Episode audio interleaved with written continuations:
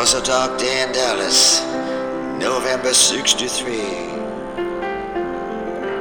The day that will live on in infamy. President Kennedy was a riding high. Good day to be. Здрасти! Добро утро. Казва, беше е, един ден в Далас през ноември 63-та година. Това е част от е, реално първия сингъл на новия албум на един от най-новите Нобелови лауреати, Боб Дилан. На, Кога дев- излиза албум? на 19 ще излезе този албум, а това беше първото такова стейтмент парче, което той реализира като, което той пусна като сингъл преди 10 на 15 дни. И заявката е много голяма. Текста на това нещо е една огромна сага, която проследява фактически Америка, политиката и поп-културата и от деня на убийството на Кенеди през новембър 63 до, до наши дни. И албума наистина се очаква с огромен интерес. Това е, не знам дали споменах, и първият авторски албум, който Дилан ще пуска от а, 10 години насам. Звучи страхотно. И други записи пуснаха през миналата седмица. Едно парче на абсурд пусна Бойко Борисов, каза забавляваме се. Да, ама Не, не, преди това се забавлява не получиха това признание, да. което очакваха българските Преди записи. това се забавлява на един друг запис, който живее някакъв собствен живот, защото поради това, че беше пуснат анонимно, поради това, че не може да бъде установена по безспорен начин автентичността, той не намери място в мейнстрим медиите. Всъщност той много затрудни мейнстрим медиите, трябва да кажем. Аз четох коментари на колеги, главни редактори на много сериозни издания.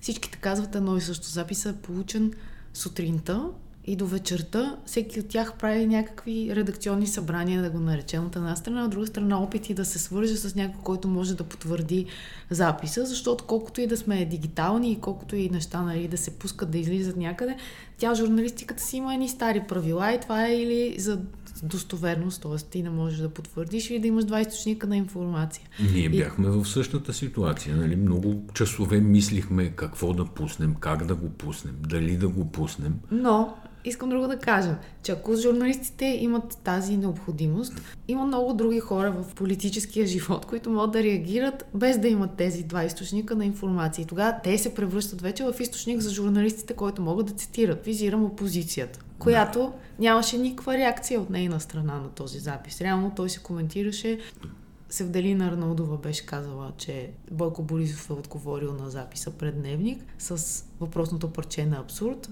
внушавайки, че става дума за монтаж. И след това Бойко Борисов на другия ден, когато екс, а, е на магистрала Хемос да види как върви по случай рождения му ден строителството, казва, че това е монтаж. И до тук. Ти днеска ми цитира... Той казва нещо интересно.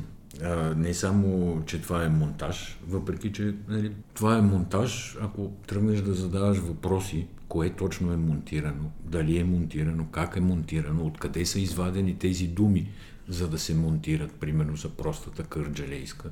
Има известни съмнения, да кажем, т.е. не известни, ами както любимия ни от Хаус казваше, едни съмнения ме налегнаха с главно С, такива съмнения. Но той казва нещо друго интересно там преди фразата, че е монтаж. Той казва, не могат даже да ме накарат да се замисля. Тоест, той казва следното. Те ми пуснаха записа, нали, кои са те е друга тема, ще разсъждаваме сигурно, но казва, те ми пуснаха а, записа, за да ме предупредят, както бяха абсолютно всички тълкования в а, социалните мрежи още в деня, в който излезе този запис, но не само, че не се оплашвам, ами не могат да ме накарат и да се замисля. Тоест, мисля, че го бяхме казали в един от предишните подкасти. Тая версия, че някакви хора през публичността си разменят скрити послания е напълно валидна и напълно истинска, според мен. Да. И къде е политиката се пита в цялата работа. И това, тя е, това е голямото липсващо.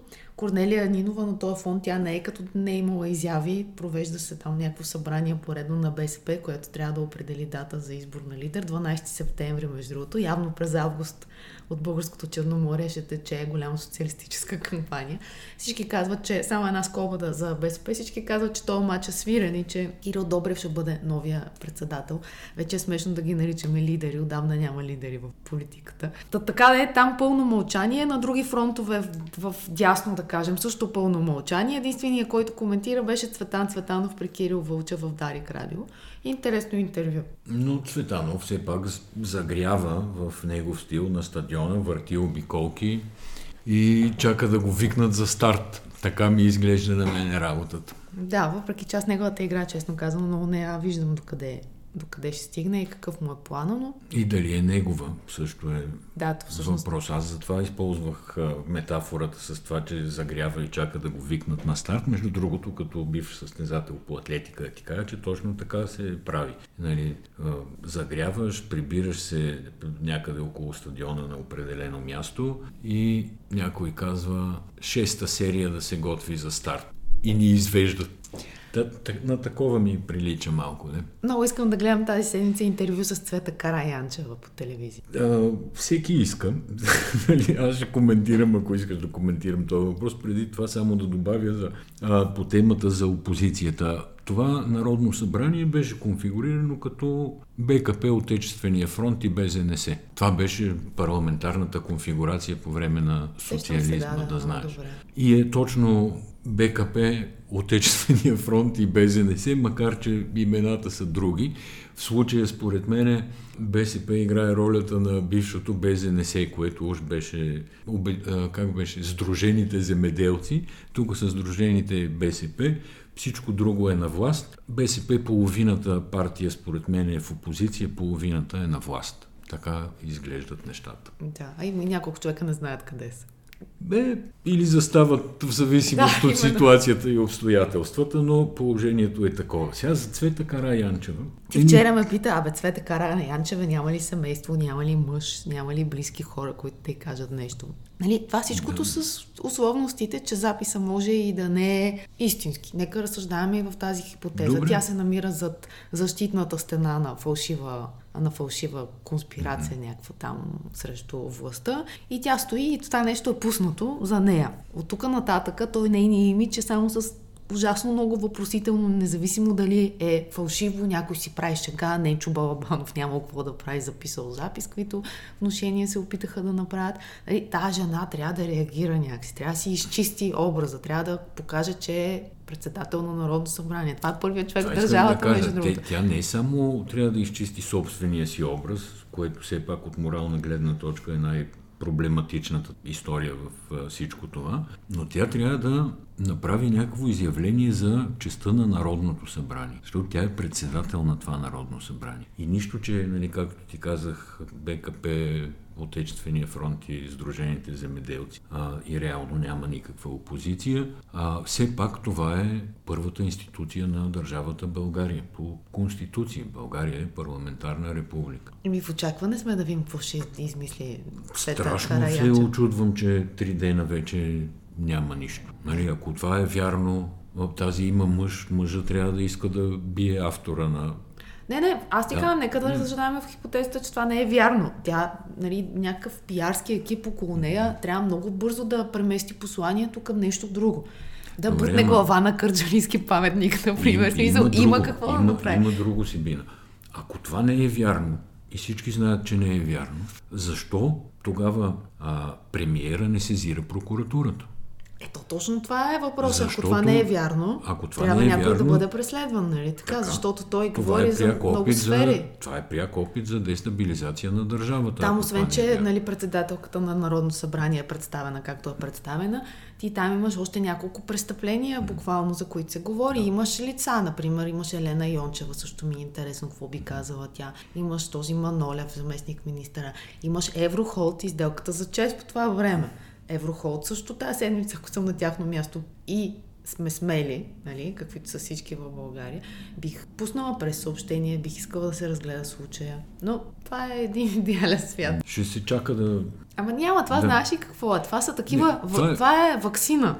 Разбираш, и пуска така е. се отрова, така е. минава, заминава и само си излиза по-силен от това. Но аз не смятам, на... че този, който е пуснал записа, е разчитал, че някой ще се сезира, самосезира, ще тръгнат дела. Това е по-скоро не. Имам още. Е, да, това е намек, да. очевидно е намек. Искам да кажа от гледна точка на пускателя на записа, той не е разчитал, че това ще влезе в националните медии. Записа е разпространен и ще бъде още разпространяван през социални мрежи, през по-маргинални медии. Абсолютно. Всеки, който се интересува от, да го наречеме условно, политика в тази държава, ще го чуе, види и ще си направи извод. Другото, което аз виждам, гледайки социалните мрежи, нали, разбира се, през собствените си профили и с оговорката, че това е някакъв малко или повече балон а, от хора, които по някакъв начин човек е одобрил, реално никой не се съмнява, че това е истински запис. Тук, тук нали? замълчах. Това е фолклорната интерпретация, така да го нарека. Никой не се съмнява разговорите, дискусиите, майтапите и така нататък. Чакайте ми кажа, че Кънчо, около... Кънчо Стойчев се съмнява. Кънчо Стойчев е изразил уния съмнения с главно С, само да го намеря къде го видях преди малко. Значи Кънчо Стойчев казал, записът с премиера е фалшив, това не е езикът, който използва Борисов. Къде го е казал, е, сигурно в някой сутрешен блок е бил. Сигурно, но цитата аз, който виждаме от епицентър БГ по Пантофи и по Баница. Аз пак се връщам на цвета. Според мен първото нещо трябва да изчистим на цвета името. така почва записа. Тя е жена. Имам поне три основания да кажа, че цвета трябва първо да бъде изчистена от там нататък по-реда на споменаване. Ти сега говориш в качеството си на жена, предполагам. Не, не, напротив, аз говоря в качеството си на гражданин, който смята, че такова нещо срещу председателя на парламента е пълен скандал. Дори мъж да беше, ако беше този кърджалийски а? по-радан Кънев. Да, да. Примерно, аз с голям интерес гледах младежката, т.е. чакай сега как се казва това, срещата на ГЕРБ с новите комсомолци, както ги нарекоха сега. Не, това са Института за дясна политика. Не обиждай, това е институт независим, Института за дясна политика. Да, където, който среща се провеждаше в централата на ГЕРБ. Благодарим ви, че ни приехте. Това е нашето естествено място, защото ние сме в централата на най-дясната да, партия. Да, това беше след а... поредно някакво публикуване на сравнително драстични неща от страна на... Е, това беше с, във връзка с Влади Горанов и Бошков и СМС-ите, които бяха да. изтекли. И Влади Горанов беше на срещата беше. в дясната партия. И така момчетата, които видях, бяха двамата водещи на това предаване с оригинално име плюс-минус по нова mm-hmm. телевизия. Сами са си го измислили. Да. Също едно момче, което се представи, че е от Общинско дружество за инвестиции, примерно. Бойко Борисов го пита, а, и такова нещо ли има? Mm. И както пишат в сега, нали, бъдещата, бъдещата бодра смяна е това. Да, те много такива хора чакат вече трети мандат нали, да има нова смяна, бодра смяна. Сега Борисов се зарече, че вече листите край нали, ще са причистени и ще дойде. И тези чакат хората. Загряват там на да, терена, както обясни с леката атлетика. Излизат, прибират се и така.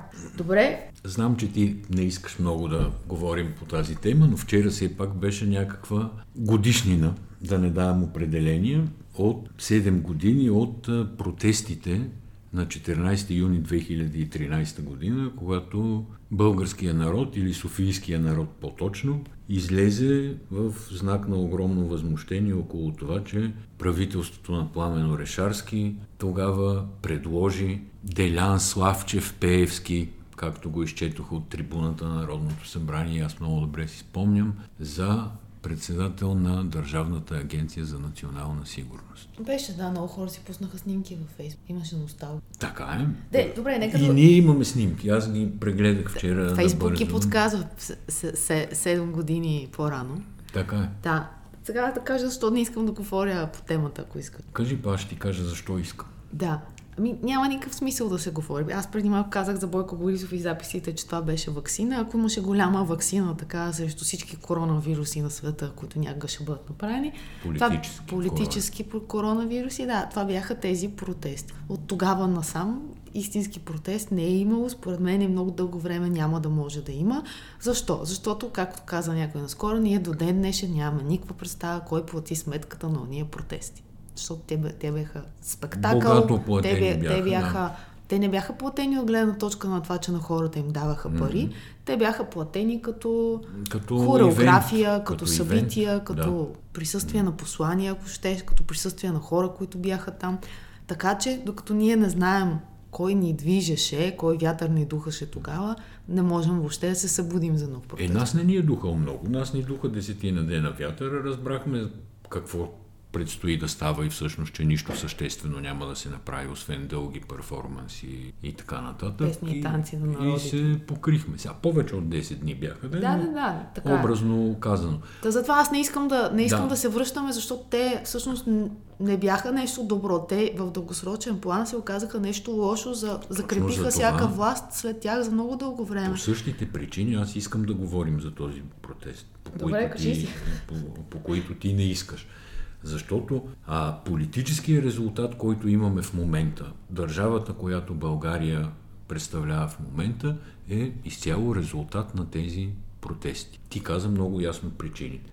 Тези протести върнаха с огромна легитимност ГЕРБ на власт. Али, дали това е било нарочно, дали е било случайно, дали протестиращите са били заблудени, че нали, за една нова и красива, прекрасна и умна България протестират.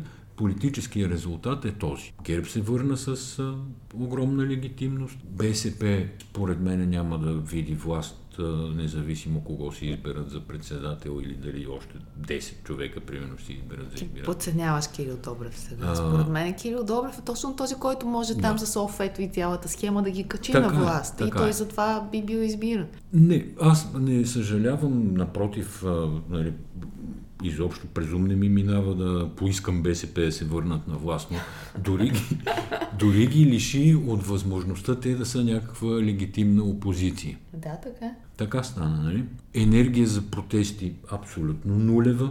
Страшно много хора се а, почувстваха прецакани тогава от ръководителите на протеста.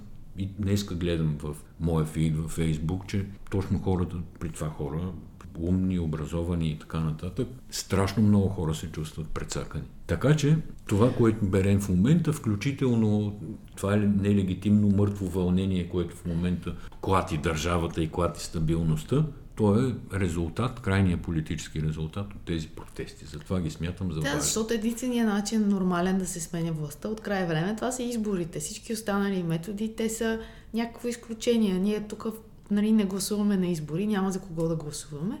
И същото време а, носталгираме по някакви протести. Както и да е, няма значение. Само Не, искам никой- да се върна. Аз това искам да искам кажа. да се върна не на института за по протести.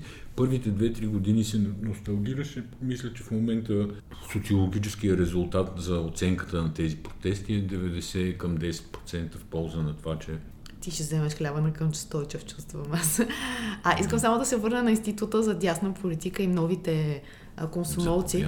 Само да ти припомня, че Нено Димов, този злополучен министър, беше от Института за дясна политика. беше, Тоест, мисля, председател на Да, Института тоест- за дясна аз на тяхно място, на тази бодра смяна, която чака на, на, първия, пър- на резервната скамейка, на първия ред и така нататък, не бих била такъв оптимист. За момента властта това, което показва, е, че вкарва едни лица и ги употребява.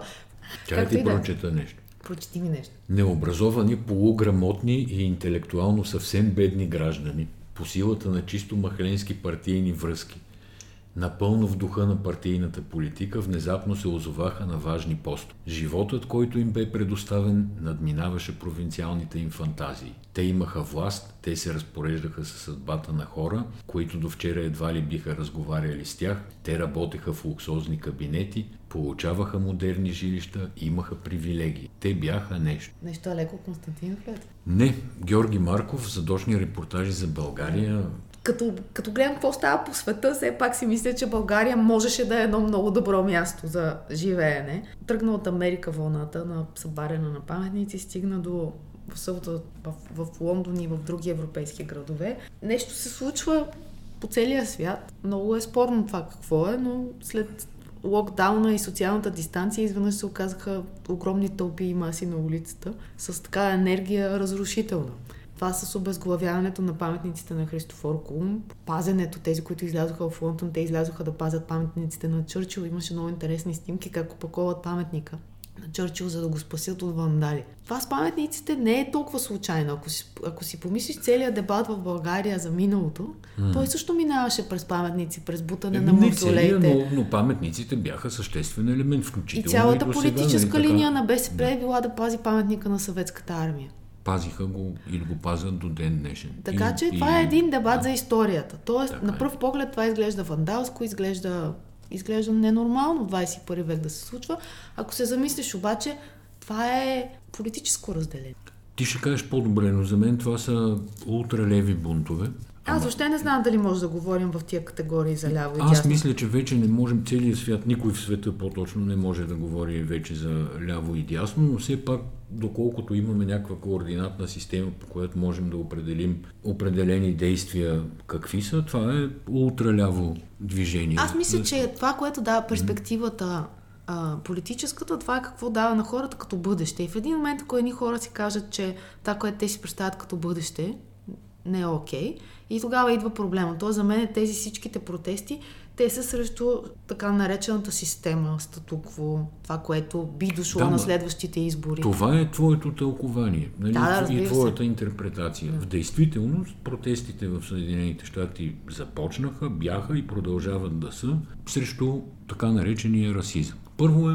хип- Нали? Ами, Защото за мен е черните животи имат значение. Да. То- Това е е, Ама слогана. То, е- то е стар слоган. Дали започнаха така? Всъщност полицията какво? е? По- Полицията това е символ на властта. Тя е тези, които винаги Така е. са на власт и упражняват силата. Така е, но това пак е такова художествено тълкование от твоя страна. Америка е въоръжена до зъби държава. Мисля, че статистиката казва, че на всеки 100 жители има 120 оръжия. В една такава държава полицията оправдано, очаквано и нормално има повече правомощия. Оправдано, нормално и очаквано понякога реагира по-рязко, защото тя не знае този срещу нея въоръжен ли е, не е ли, какво прави и така нататък. С което не оправдавам нищо, просто факта беше, че един полицай уби един афроамериканец. И този афроамериканец беше взет на въоръжение, образа му, издигнат, сложен в златен ковчег, кандидата на демократите за президент се покланя, кмета на, на там демократическия кмет на Минеаполис плака неудържимо 3 минути, което е друга тема, нали, жестоко политическо лицемерие, но това наистина е съвсем друга тема.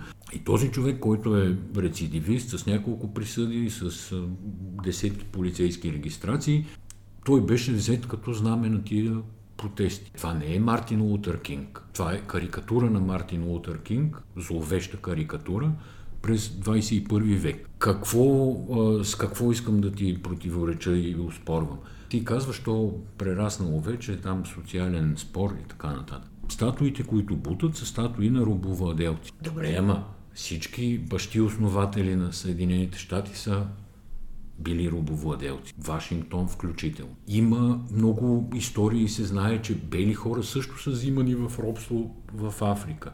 Говориме за милиони хора. Имало е освободителни мисии там от англичани, от испанци, от португалци до Африка през средните векове, за да си откупуват или да си а, взимат Да, не, белите ама аз мисля, че това е дебата за миналото, е само като си мислиш, че нямаш бъдеще. Разбираш, когато тези всичките хора абсолютно не могат да се видят себе си вписани в някаква система. И тук COVID много добре е много добър фон, защото какво е COVID? Той показва в крайна сметка огромната разлика между здравната система на. Америка и останалия свят. Чакай Ти- COVID. Какво иска в момента либерална Америка? Какво иска? Аз не мога да разбера. Значи, сега, може ли вече да се арестуват черни или не може? Защо смяташ, че това е либерална Америка? Може ли черни да влизат в затвора или не може? Али, явно не може. След като цяла Америка е на улицата да защитава черните животи. Аз не знам дали това точно трябва да го наричаме либерална Америка в понятието за либерализъм. За добро или за лошо, разбира се, усилено от предизборната ситуация, там всички истории, които следват от това, Демократическата партия много очевидно се ангажира с този протест. Имат защото И е за мен, предизборна за мен ситуация това е проблем. Еми предизборна, не предизборна. Това нещо трябва Нали, да го ние от оная държава не очакваме такова елементарно и от оная политическа система. Е, не очакваме е такова президент? елементарно оплъзгане по, е, по повърхността на събитията и на ситуация. А, твитовете на Тръмп? Е, какво смисъл? За Тръмп всичко е ясно. Ами тогава какво означава не очакваш? Те са полюси. Единия привлича, другия отблъскват се и това е Някой полюси. беше написал, че нали, Борисов е роден на 13 юни, Тръмп е роден на 14 юни и ходи после да не вярва в зодиите. Да, между другото и царя не беше роден той някъде. Там е някъде. Да, ма тази година нещо не си спомнихме за него, Ваше Вели. Добре, още един сюжет, който български, връщаме се. Чакай, чакай, искам да. още да говоря за тия протести. Ма ти сам си говориш за тия Еми, сам си говоря, защото някакси граждански, човешки, съм страшно възмутен от една страна, объркан от друга, защото не знам каква е целта. Нали, в Сиатъл завзеха един квартал. Полицаите си за- зарязаха полицейския участник и вътре влязаха някакви хора да се преструват на полиция. Това е тотално суспендиране на властта. Също в Сиатъл от някъде извадиха една статуя на Ленин да протестират с нея като символ. Статуята на Ленин е българска статуя, ако не знаеш. Не, не знам. В 90 смисъл, някой българин си е занесъл там. Не, не, не. Направил. 96-та година на някакъв изкуствовед американски, забравих му името, а, се разхожда тук по нашите земи, гледа бившите социалистически паметници и му прави впечатление тази статуя, която е единствената, която той бил виждал на Ленин, която е без книга в ръка, нали, той има някакви стандартизирани и Да. клиширани образи. А, та единствената без книга в ръка, ми от него лъхал, казва самия а, изкуствовед, насилието, което революцията води. И той откупува този паметник и си го замъква в Сиатъл. И той седи в Сиатъл от 96-та насам в някакъв парк. Даже гледах локация в а, а, Google Maps, нали, къде точно е стоял този парк. А, този а, паметник, тая статуя. И сега тая статуя се, вади напред и уния, които завземат а, цял квартал, които искат суспендиране на полицията, които искат а, щатските власти да не плащат на полицията или да й намалят на половина. Това са страшно притеснителни неща. Обаче, да като се върнем в Европа, Чърчил се оказа расист, това е ясно. Англичаните се усетиха, слава богу, време пакетираха там по-големите монументи, нали, Сенотафа срещу Даунинг Стрит 10, там и на 100 метра от парламента, статуи на Чърчил и така нататък. Обаче в Европа е по-различно. Почват да се появяват контрапротести с извинения за думата. Тези в, а, В Лондон. в Лондон, за които ти казваш, които са нали, да бранят пазят, статуи. да. В а, Париж вчера е имало контрпротест, като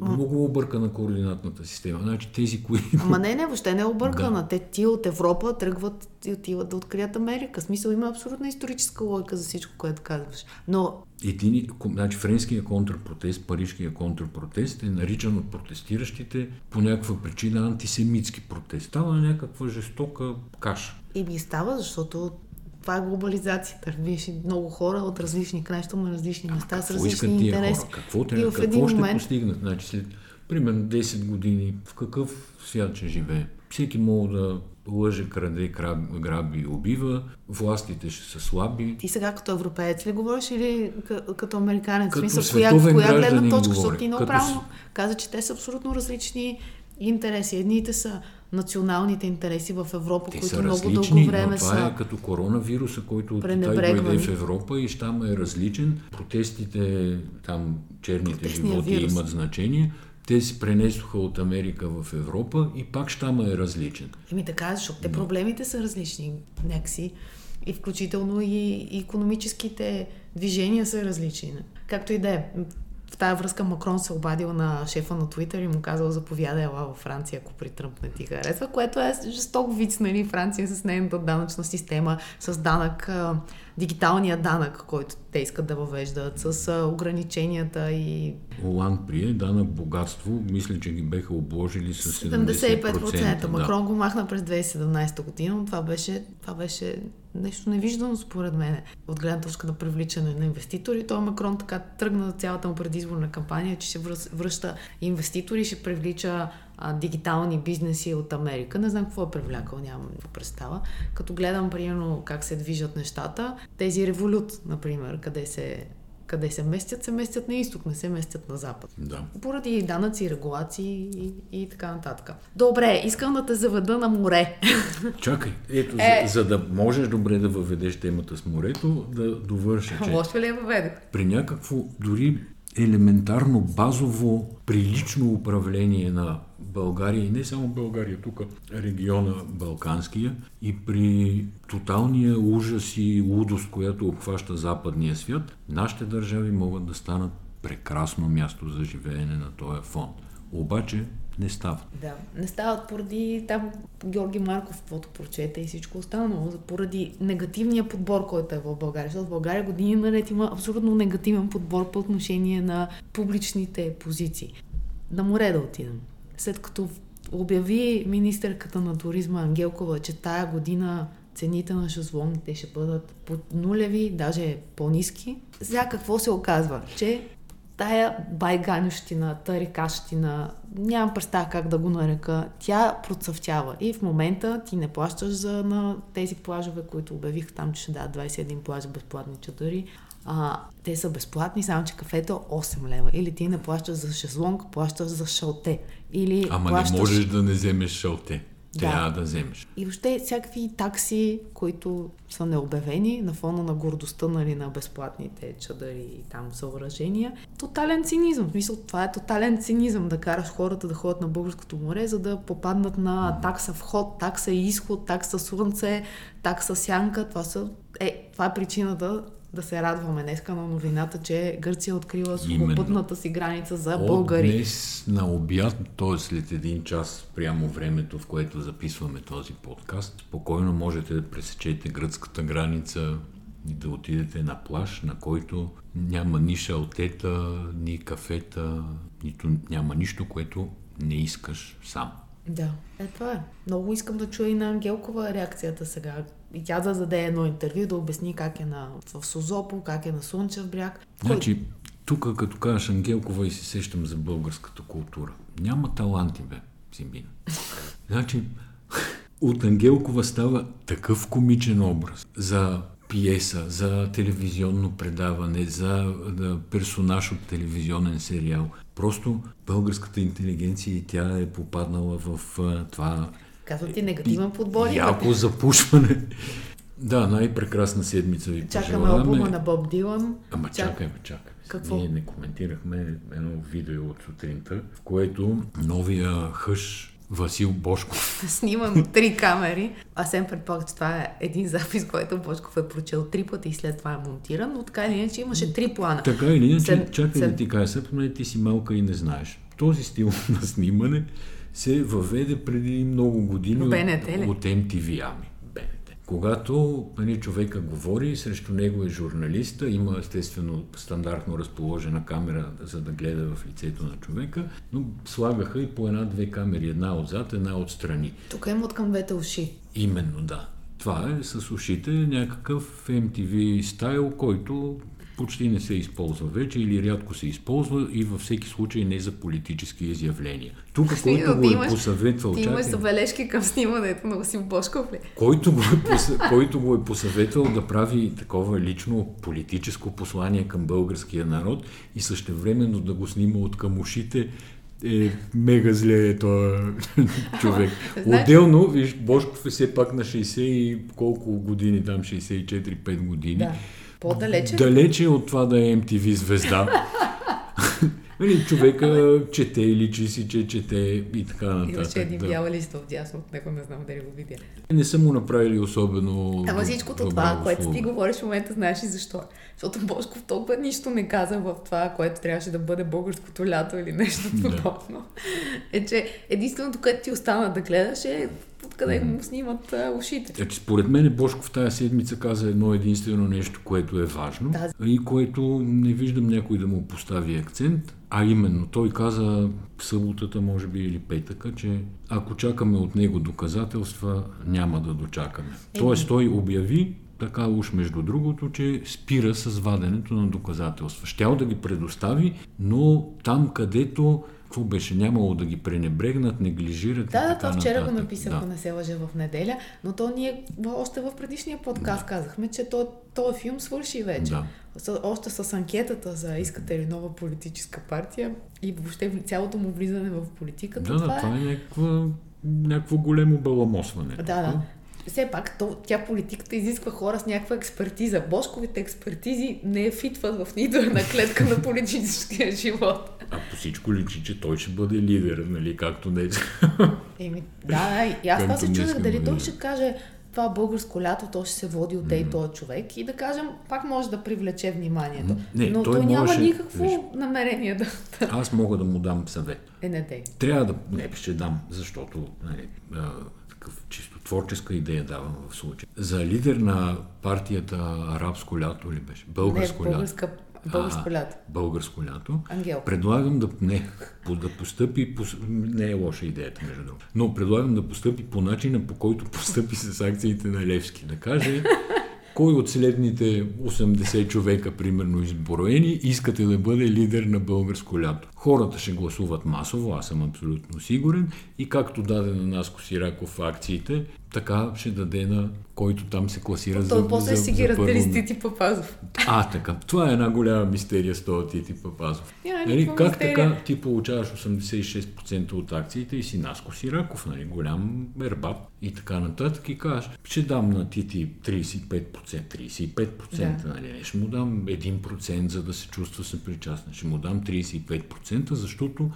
какво всъщност може да прави Тити? Тити много хубаво плаче. И сигурно нещо, като се загуби там а, матч по европейски, български или каквито и да е турнири, Тити ще излиза да плаче, с което да кара сейва мъката, да отолява мъката на феновете на Левски. Да, само да ти припомня, че Тити беше, Тити, Тити беше в групата интелектуалци, които плачеха за Цветан Василев. Е, Тити, според мен, срещу прилично заплащане може да плаче за каквото поискаш. Може да плаче за Джордж Флойд, може да плаче за Доналд Тръмп. Няма, няма особено значение. Еми добре, благодарим ви, че бяхте с нас. До следващата седмица. Айде, чао! Мерси, че ни слушахте и до скоро.